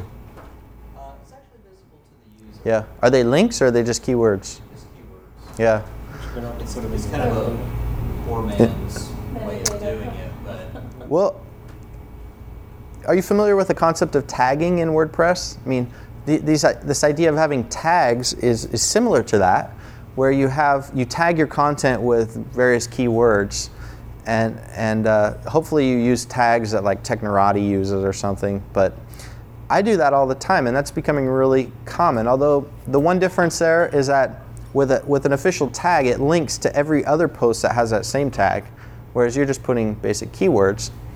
Se- search engines aren't dumb, though. I mean, if you're if you're if it thinks you're gaming it, say you you just repeat the same word like six times, or even if you you know change the font to white, you know, so it doesn't appear that you're doing it, they they understand that, and how close you come would depend to the danger line would depend how many times you're repeating the keywords. Uh, I think what you're doing is probably just fine, as long as you're not going ballistic and having like seventy-five keywords all very close, because because if Google doesn't like that, it could be harder to get back on Google's good side. But so how do you tag it? When you say you tag it, it's supposed to do a keyword. There's a, you know uh, WordPress has a f- tags field. You just add them free in a free form way. If you want to be really picky, you could do a structured setup where you're just using tags consistently. But the reader does not see that. No, the reader sees this. This is a way he or she can navigate to other posts on the same topic. So if I'm writing a post, for example... Is uh, it from a link? No, it is a link. It is a oh. link. Okay. Yeah. Do you want me to just show you? Yes. Uh, I could bring it up. Um, give this a minute. And while it's coming up, I'll... I'll go f- go for it. So if you ever want to work with WordPress locally, something called W A M P server allows you to, to, to start it up. There's also another plugin that you might find useful, although now I'm not so confident that I should recommend it, but it's called All-in-One S E O plugin. And this All-in-One S E O plugin, it, hold on, I can't think and do two things at the same thing. Okay. This all-in-one plug, all-in-one S E O plugin allows you to take a, put a title that only Google sees, um, and a title that only your readers see. And yeah, one second. We'll see if this actually works. So let me explain the, the all-in-one S E O plugin. It, it gives you this field at the bottom where you can take and put a totally different title there that your readers will never see. But when people search for your blog, this is what this is a title that's indexed into Google. And I had that in my in my recommendations until a friend of mine who works for WordPress, Joseph Scott, said that Google doesn't like that, that it sees that as trying to game it, and so I probably shouldn't recommend it. Sorry, I can't get to it. Anyway, it's nothing really that exciting that I was going to show. But um, excuse me, Tom. Yeah. Uh, so the, the whole metadata concept is out the window? Yeah, basically uh, the search engines don't trust metadata. Right. You can put all the keywords you want, and people have been yeah. been gaming that for so many years that I it's just... It doesn't even bother with more than twenty-five. It's just, I mean, in the past you would put all these metadata keywords in this, right. in this metadata section, but people abuse that so much that search engines don't trust it. They really trust links from other sites pointing to your content. Right. And I've had people say, well, how do I get other people to link to my site with all the right keywords so that I rise up in the ranks, right? Because you want to, if you're not in the first three, like uh, sixty percent of the people won't click on you if you're not in the first three results. So there's actually some gimmicks that I think work well. Recently, a spa company uh, had this little promotion where they were they were going to give free two years of free spa treatments to somebody who wrote like the best spa posts mentioning their site, which is kind of weird and shady, but uh, heck, I think it worked pretty well because my, my wife almost did it, right? And she just ran out of time. But if you can make some kind of competition um, where somebody links back to your site, that that will work. Or just write really good content, of course, but But some people ask me about link farms, link exchanges. It doesn't really work. Um, it doesn't, it doesn't work in a good way. And there's also this concept of page rank. So every web page on the internet has a rank, nine being the highest. And if the New York Times, for example, links to you, then that link to you weighs and matters so much more than, you know, Ralph's summer vacation blog website link. So. So a couple questions, just yeah. for your opinion. One is, what do you think about Bing versus Google? Do you think that they're going to make an inroad? I actually like it. Uh, I haven't used Bing that much. I mean, I tried it a couple, I, I go- okay, I know this sounds terrible. I Googled my name to see if it would come up, no. and it didn't really come up, whereas it comes up in Google. So maybe, maybe that tells me something. I don't know. But I haven't used it as much to know. Tell you what, their map thing is so superior really? to Google. It comes up and gives you directions from all directions. I like that. Yeah. Now my other one is, and I know there's people in this room that are really into Twittering and yeah. tweeting. What's your opinion? Is that a fad that's on its way out? I mean, is there real value in it? There's a recent study. Something like sixty or seventy percent of the people on Twitter also have blogs. So I think for a lot of people, um, they use, yeah, Twitter as a way to promote, or they're just online people. They're just people who, I mean, I'm on Twitter, and I'm not on it as much as... I'm followed by these twenty-year-old girls that are getting harassed. Really? You Wait, you wanted to get followed by Twitter? No, I oh, don't. You don't. Get these notes that Mary Beth is now following, and I go, who's Mary Beth? And I click yeah. up there, and it tells me to mosey along. That, that's well... Thank God. I think so. Really, if you want to, if you want to reach all your audiences, you should go into every online format you can. And you can automate your blog posts so the titles are automatically thrown across across Twitter. But and I do that, but uh, you really should tweet lots of other things as well, so you're not just uh, syndicating your content. But what about all the people on Facebook too? You could say the exact same thing about them. You know, should I worry about them? Yeah, of course. That's part of your audience. Some people are only on Twitter. For example, uh, Kirsty Taylor in Australia, really smart person, presents a lot at the S T C. She doesn't use an R S S reader. She uses Twitter, and then she, I think, has sites bookmarked. So she says that she will go and check out my site every few days, or, or my wife's site. She likes my wife's blog better than mine. And she'll go and read that every few days, but she doesn't use R S S feeds. She she basically uses Twitter. And I think a lot of people are like that. They're saying, you know, R S S, it's it's become overrun by, by my two thousand feeds. I can't see anything. I'm going to create a list within Twitter of only the people who I really want to stay connected to. And if you're not just pushing your content out there, you're losing out. So, and if you're not on Twitter, you're also losing out. Just kidding. That's another. I, I made one tweet, or whatever you call it, one. It's it's kind of a mindset that I go in and out of, to be honest. I when I'm happy, I'll tweet a lot. When I'm not, I won't. So. Is this, is this why you have no time? No, no. I have no time because, well, you know what? This leads into another thing, but blogging takes up a lot of time, to be honest. It's almost like a part-time job. When I'm doing WordPress projects for people, I, I find it really hard to fit posting in. But this month is actually NaNoWriMo, NaNoWriMo, and BloPoMo. Have you heard of those? Okay, National Novel Writing Month. That's how they abbreviate it. The goal is to write fifty thousand word novel, not page, fifty thousand word novel this month, right? And NaBloPoMo is National Blog Posting Month, which is to write a post every day without any any consideration of the length. And so I've been trying to do that this month. And it can take anywhere between a half hour to like three hours to write a blog post. And if you try to do that every day after you come home from work, yeah, don't it doesn't leave a lot of time for other things. You have three dollars. So your answer is yes. Yes, yeah. Is that correct, Tom? That's why you don't have any time. Yes, yes. Blogging consumes most of my free time. So I haven't even addressed frequency, but if, if you have a blog that you don't update more than like once every two weeks, it starts to look really stale. In fact, Authorit recently launched a blog. I love that they used WordPress. They branded it beautifully, and they were off to a good start. And then three somebody. I blogged about it. I was like, check it out. You know, Authorit's got a new blog. Uh, they're entering the blogosphere. Everybody else should join. You know? And somebody found my posts, and they visited their site and left a comment saying they haven't updated that thing in three months. You know, and I'm like, wow, it really starts to look bad. Have a blog that you're not updating looks worse than a, than not having a blog at all. Makes it look like, oh, we're on vacation, or uh, you know, we laid off our company, or you know, we haven't been doing anything exciting. So, so. Uh, trying to find that time is by far uh, the biggest challenge. If you have like a bus ride in the morning, works great. Or if you find a time to write, works great. But really, to be a successful blogger, I think you have to have kind of an inner dedication about the purpose of blogging. If you just feel that it's just kind of waste of time, it's never going to take off. Or if you're in a, an environment where your wife or, or husband is always like, you know, turn that off. You know, come over here. You know, why are you wasting your time? You're not on the blog again. It's going to be really difficult.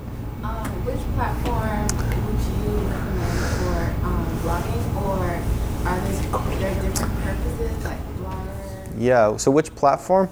Okay. So I I think that everybody should choose one of the two WordPress type of blogs, and I can tell you why. I don't mean to be a WordPress like little fanboy, but there's two flavors of WordPress, WordPress dot com and WordPress dot org. And if you don't want to deal with code, if you don't want to screw up your site and suddenly, you know, tinker around with it and find that you broke it, then go to WordPress dot com.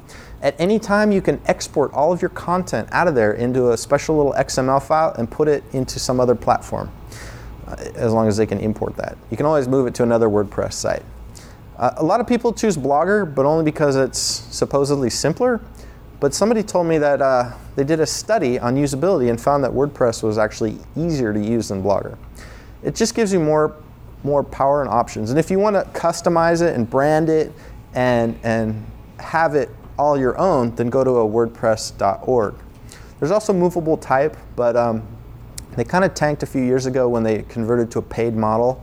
And now they kind of converted back to a free model, but but um, they, they don't have the momentum. But but back to WordPress dot org versus .com, it's kind of like the difference, Matt Mullenweg says, he's the founder, between rent, between owning your own home or renting an apartment. So with WordPress dot com, it's like renting an apartment, right? You don't really have freedom to knock down the walls and do what you want. But at the same time, you don't have to worry about backing it up or upkeeping it. Whereas with your own, you do. Um, what's the current best location to find good blogs? Ah, the, what's the best place to find good blogs? You know, there's something, I, whenever I read something that I like, I usually subscribe to it. I have a lot of blogs, and I could export what's called an O P M L file from my Google Reader, and you could import it, and you could see like seven hundred blogs, or I don't even know how many I've got. But uh, I once started a directory that was a wiki that I would help uh, encourage people to add to, and it kind of died and got vandalized, and I don't even know what the status is anymore. You said it moves along so fast, you don't go to seven hundred blogs a week.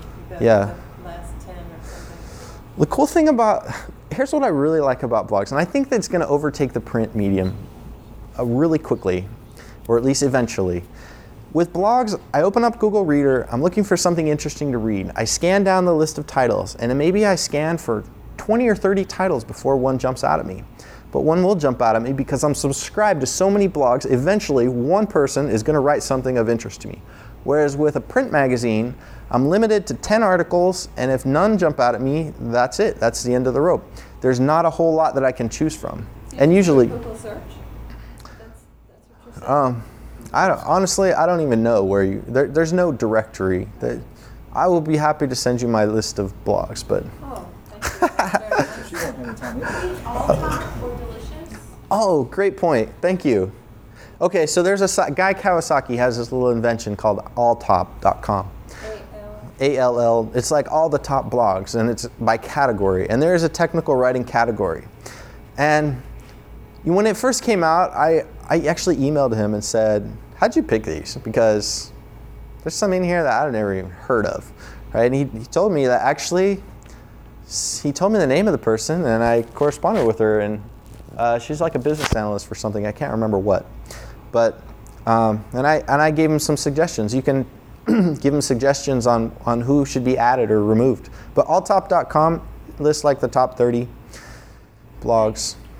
Or I should say lists thirty blogs. It's kind of presumptuous to say top. You just mentioned Delicious, right? Yeah. Yeah, talk about that. We're, we're looking at, it's an indexing tool, right? Yeah, so Delicious is a social media tool where you, you add a tag to some, or you add something to a tag, a site to a tag, and everybody else who's using that same ta- tag also sees the sites that are added to that tag. If you were creating a wiki that's going to become a ginormous definitive wiki in a particular area, would you consider Delicious as a useful tool for tagging content within the wiki, especially if you were looking at taking like a taxonomy and morphing it into an ontology at some point? You know, I, I I don't even know if I totally understand the question. No, honestly, that's good. I'm not a. I really want you to help me find the answer to that question, actually. I'm not a big Delicious user. I've pl- played around with it. Like I just it, don't. It's free. Yeah, yeah. I think it would be great if it fits into your into what you can use. I think wikis are really. I'm excited about wikis right now. Mm-hmm. I, I'm kind of like moving, trying to move away from help authoring tools and into wikis. And one of the things I discovered, at least about MediaWiki, is that you can. Add a category, you can like tag your MediaWiki pages. You can essentially add tags to them. And then any other pages that have that same tag will show up. Only they don't call them tags, they call them categories and namespaces and things.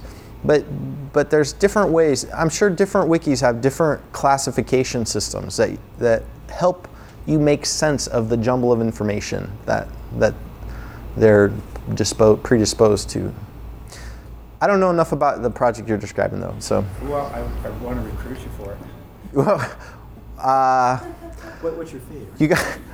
Well, talk to me about it later, and, and I'll be happy. I want to learn more about it. I don't really understand. Is this something? Um, it's called the T C Bach. Oh, the Bach thing. Yeah. I think it's a gr- very ambitious thing. I'm not trying to trying to knock the Bach at all.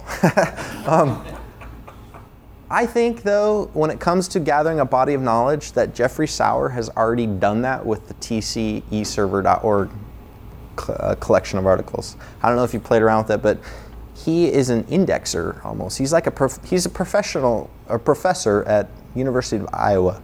Brilliant, technically. Like, he codes his own C M S, I think, um, and he goes through and just like every interesting article that he finds on the web, he indexes into this site.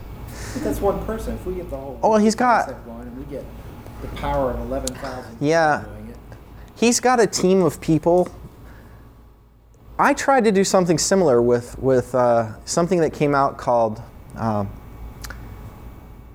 publish two dot com. So I don't know if you've heard of this. Have you heard of the concept of content curation? So it's a terrible verb in my opinion, but this idea where you find something cool on the web and you're like collecting links and and and trying to gather that content and share it with others. So the New York Times recently did this. They have journalists who are always looking for the top stories, right? Well, they needed some kind of platform where when they find a story, they add it to this pool of links, and other people who are subscribed to that pool of links see these links floating by. So I said, we need something like that for technical communication. And so I went to the site publish two with the digit dot com, and I said, we want to create a technical communication news channel. And they did, and they're like, sure, go for it. And uh, I have maybe twenty people who actually contribute. Every time somebody, every time you come across a cool article, you click a little bookmarklet link in your browser toolbar and it adds it to the site. Or if you're in Google Reader and you click share, it adds it to the site. So if you go to writer river dot com, you can see the list of that. Or if you go to publish two, you can see the list of articles. But the problem with the body of knowledge, in my opinion, is that the web is is is so, I mean, it's changing so rapidly and things are being added. You need a faster mechanism to try to gather that content. But I don't know enough about the body of knowledge, honestly. I I, I think that... Uh, we have a vision. We're at twenty till? Okay. So I'll just be brief about my last point. Sorry. Uh, and, no, and... and... and uh, I, no, honestly, w- when it comes to focuses and presentations, my goal is not to try to give a presentation, but to try to like fit with what you're interested in. So I don't want to try to like just get through a slide. I want to try to get through questions that you have and, and ideas that you have. So I don't mind just scrapping this last slide. It's pretty commonsensical, or common sense anyway. Uh, basically, you listen and, and, and allow comments. Is there any other questions that we want to pursue? That you wanted me to answer? Yes. Would you um, say WordPress gives you more um, control over your design and your content versus like Blogger? Yeah. Does WordPress give you more design and control? Yes. Blogger tends to put all of the code into one big file. You can still brand and edit it, but it's a lot harder. WordPress is a lot easier. And as far as comparing WordPress to movable type, movable type requires you to like generate your whole files every time you want to see the update. It's kind of hard to explain. Whereas WordPress, uh, you don't have to do that. So you, I actually have a designer friend at work who, who used to be a movable type kind of fan and switched to WordPress because every time he would change the C S S file in movable type and he wanted to see how it looked, he had to like regenerate the site and it was taking forever. So yeah. But then again, uh, I mean, I Word, WordPress is, I think, is the best platform out there. But if you do the self-hosted version, you, you will be subject to like bugs and so forth in plugins because it has this huge community of people, developers all over the world creating these plugins that add functionality or themes, and they don't always stay in sync with the latest version of WordPress. I mean, I contributed a contributed a page of. of how-to information for WordPress to their to their wiki site about a year and a half ago, and I haven't gone back to update it. And the plugins are the same way, so just kind of beware with what you install. Does anybody ever throw anything away? Does anybody throw anything away from a wiki, from online? From a blog, or, I mean, you just forever, you just collect. You know, there's a new field that's coming out called content strategy, and I was just reading a book by Kristen Halverson on this very topic, and she's she's very strong she has a strong opinion that, yeah, you do need to inventory your content and throw out the junk that's cluttering up your other message, because more content is more maintenance. It's, it's I mean, more dilution. But differentiate between what's really good and what was just written. That's, the, that's but the pro- the problem is, though, I mean, I have twelve hundred posts to go back through. You know how long it would take me to like inventory all my posts? Do it based on the number of hits. Like if something didn't yeah. get X number of hits, yeah. it's gone. You could. That would be a smart thing to look at your most. That that's, that's a great point actually to uh, to Except approaching if it. You go back to your earlier point about Rahel Bailey, where she had all that great content, wasn't getting hits. Yeah. And you might throw away something that's like a gem. Yeah. Simply because you accidentally buried it. There's a, the old school mindset is like, the more content, the better, more hits and more traffic. But the content strategist will say, no, that's, you know, you really need to, to look at it. I'm being buried in it. I'm being buried in content. Yeah. And I have to make decisions all the time. Well, what do I really want to put my mind to here? But yeah. Well, as a reader, I usually just look at the, the home page of a site, you know. Right. I, I don't know, I, I, I need to go through my site. The problem is, well, a lot of times you will take one position and then like maybe a year later, you no longer believe that, but people still think you believe it. I once called Darren Barefoot, he's a blogger in Canada, on something he had said about podcasts. I said, you said in this post, you know, that you thought podcasts were gonna tank. You know, what are you, what are you saying? And now you're contradicting yourself with this latest post. He's like, ah, I hate getting pigeonholed in things. It's like, just because I wrote it once doesn't mean I'm married to it forever. Yeah, but just I changed my mind. But he, he cranks out like five posts a day, I swear. So I don't know how he I don't know how he keeps up. Is he called Dar- Barefoot? Darren Barefoot. He's a, I've met him. He's a really great guy. He's he's he's uh, smart, fun to talk to. His blog is his blog is a splatter blog, by the way. You asked me about splatter blogs. His blog is all over the map, and he's successful. So. If you if you see Darren Barefoot and you like his blog, go for it. It's like a love bug on my windshield. All right, last question. Tom, what, yes. What is the, in your mind, the chief benefit? What have you found to be the chief benefit of blogging? What is the chief benefit of blogging? So uh, this is a weird question because I find myself I find myself here.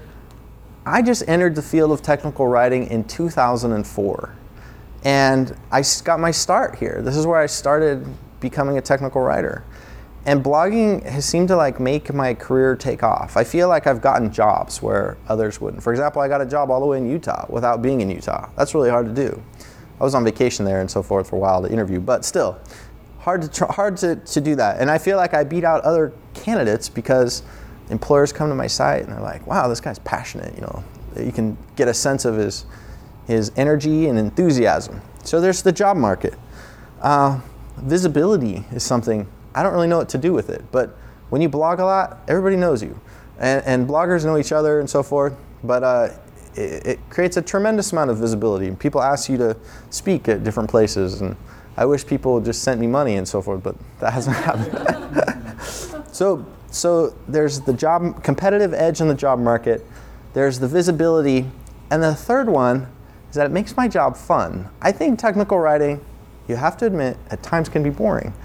But if I write a post about it, it gets me thinking about it, analyzing my day, and I'm trying to figure out, you know, what do I think about this? And I write about wikis, and then people from the community will add comments that often makes me rethink my thoughts, or that adds to it. So, and to see these little comments trickle in through the day actually is great, because then I'll be like, ah, oh, somebody commented on this, and it'll liven me up for a little bit. So it makes my job fun.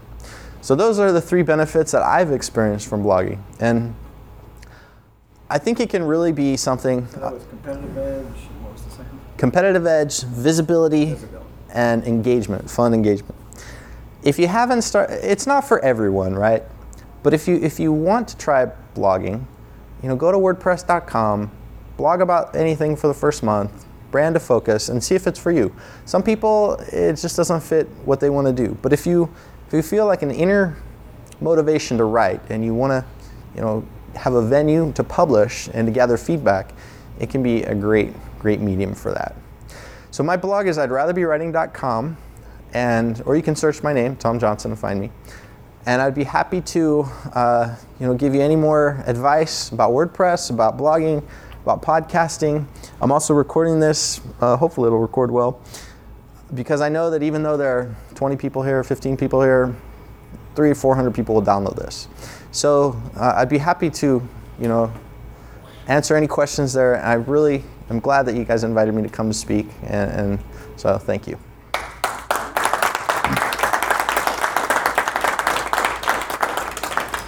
Disclosure, young man, you recorded this. So, so I'm driving back home now that the presentation is over, and I am on my way back to Orlando, and I just thought that I should have a few follow-up thoughts to comment on how I thought the presentation went. I thought the presentation went alright, and actually an interesting thing happened during the presentation. It started off kind of mediocre, to be honest. I, I didn't really feel like I was connecting with the people. I wasn't really sure how many of them were interested in the topic in the first place.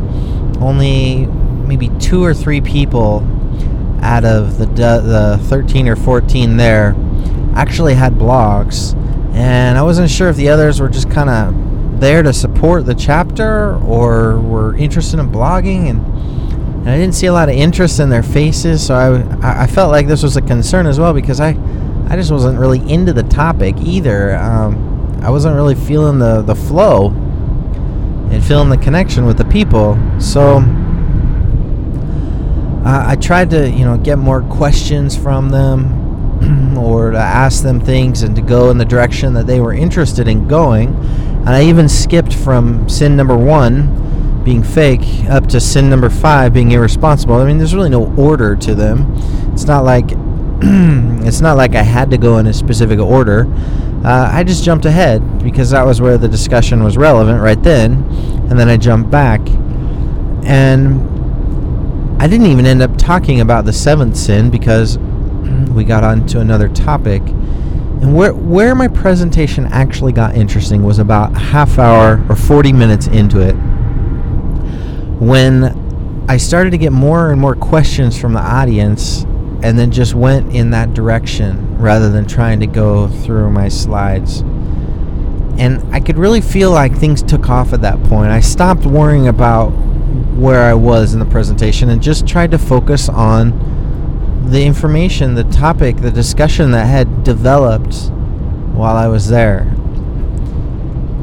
And that right there, it was almost a defining moment for me, because I think all presentations should be like that.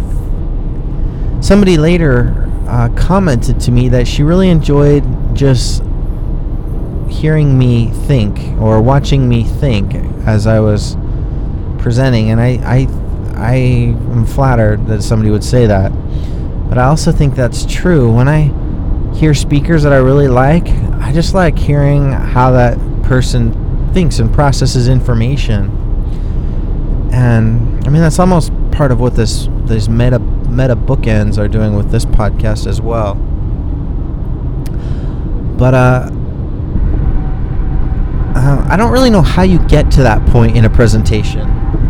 At what point do you, how do you, how do you move in the direction away from your, your pre-planned material on your slides to where you've got the audience's real questions and concerns, and they're out there on the table, and you're thinking about them with them in a participatory discussion that you're both leading and engaging at the same time.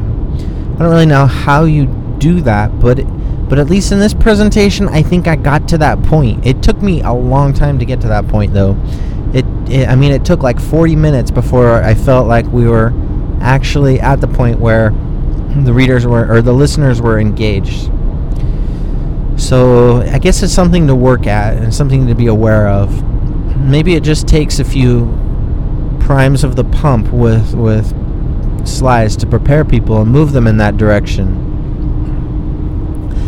Strangely, or not strangely, but uh, unsurprisingly, once we hit that, that sort of momentum, I had one more slide to go, the seventh sin being inattentive, which is really just participating in comments, and I didn't even go into it. I said that I wanted to answer their questions, not get through slides. And so I didn't even, I, I think I said one sentence about that whole slide, that whole section, which I could have spent twenty minutes on.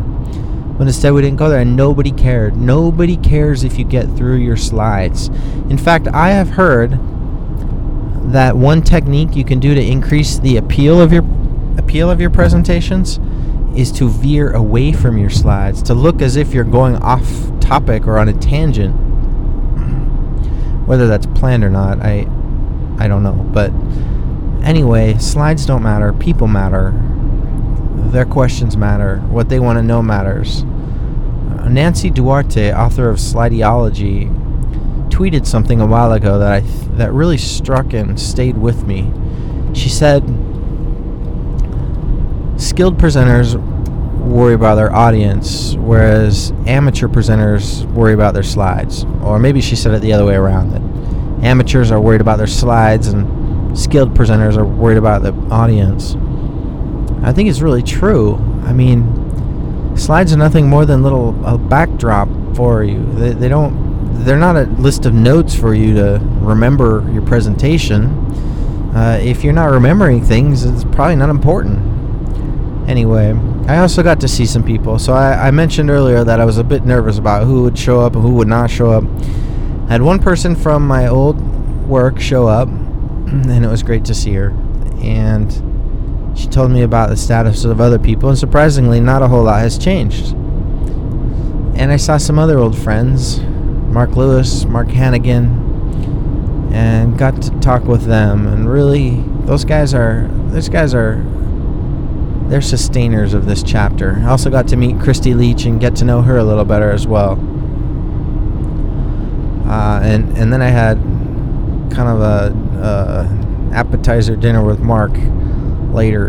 Got to learn all about what he's involved in and how InVision was bought by Quark and what they're doing, things like that. It's great to hear from Mark and his passion for D I T A. I think overall, though, the S T C model, I, had a, I just don't think is... going to be something that moves forward into the future. I mean, and Mark Mark mentioned this while we were eating. He said, "I don't want this to turn into a long discussion about the S T C," which this totally could. But you know, the more the more that I interact with S T C and the chapters, the more I think that it's just kind of gonna vanish soon. And and while Mark and I were were eating dinner, we're talking about this body of knowledge project uh, while Mark Lewis and I were eating dinner, and the question came up, if the S T C dissolves as an organization, what happens to all the content in the TechCom and the Intercom magazine and journal? And that's a really fascinating question that I have no idea what the answer would be, but who knows, maybe that's what the body of knowledge becomes. And maybe once you remove that paywall, then it opens up a lot a lot of doors to people to learn. I don't know. At any rate, it was an interesting discussion. It was a great night, and I enjoyed it. I learned a lot about presenting more than anything else. I learned that that if you do not if you do put aside your focus from the slides and you look to the audience, you will find a moment in your presentation where it no longer becomes about your presentation. You're not worried about presenting. You're engaged in a discussion, and you're thinking about things with people out loud. And that's really what engages people, if you can get to that moment, and if you can get to that moment early. So that's what I will try to do in my upcoming presentations. All right, thanks for listening to this podcast. I hope you enjoyed it. Let me know if you have any feedback. My site is I'd rather be writing dot com. Email address is tom at I'd rather be writing dot com. Feel free to link back to my post and I'll see it. Put your comments in a comment on a post and I'll see it. Or just drop me an email and I'll try to respond. Thanks for listening.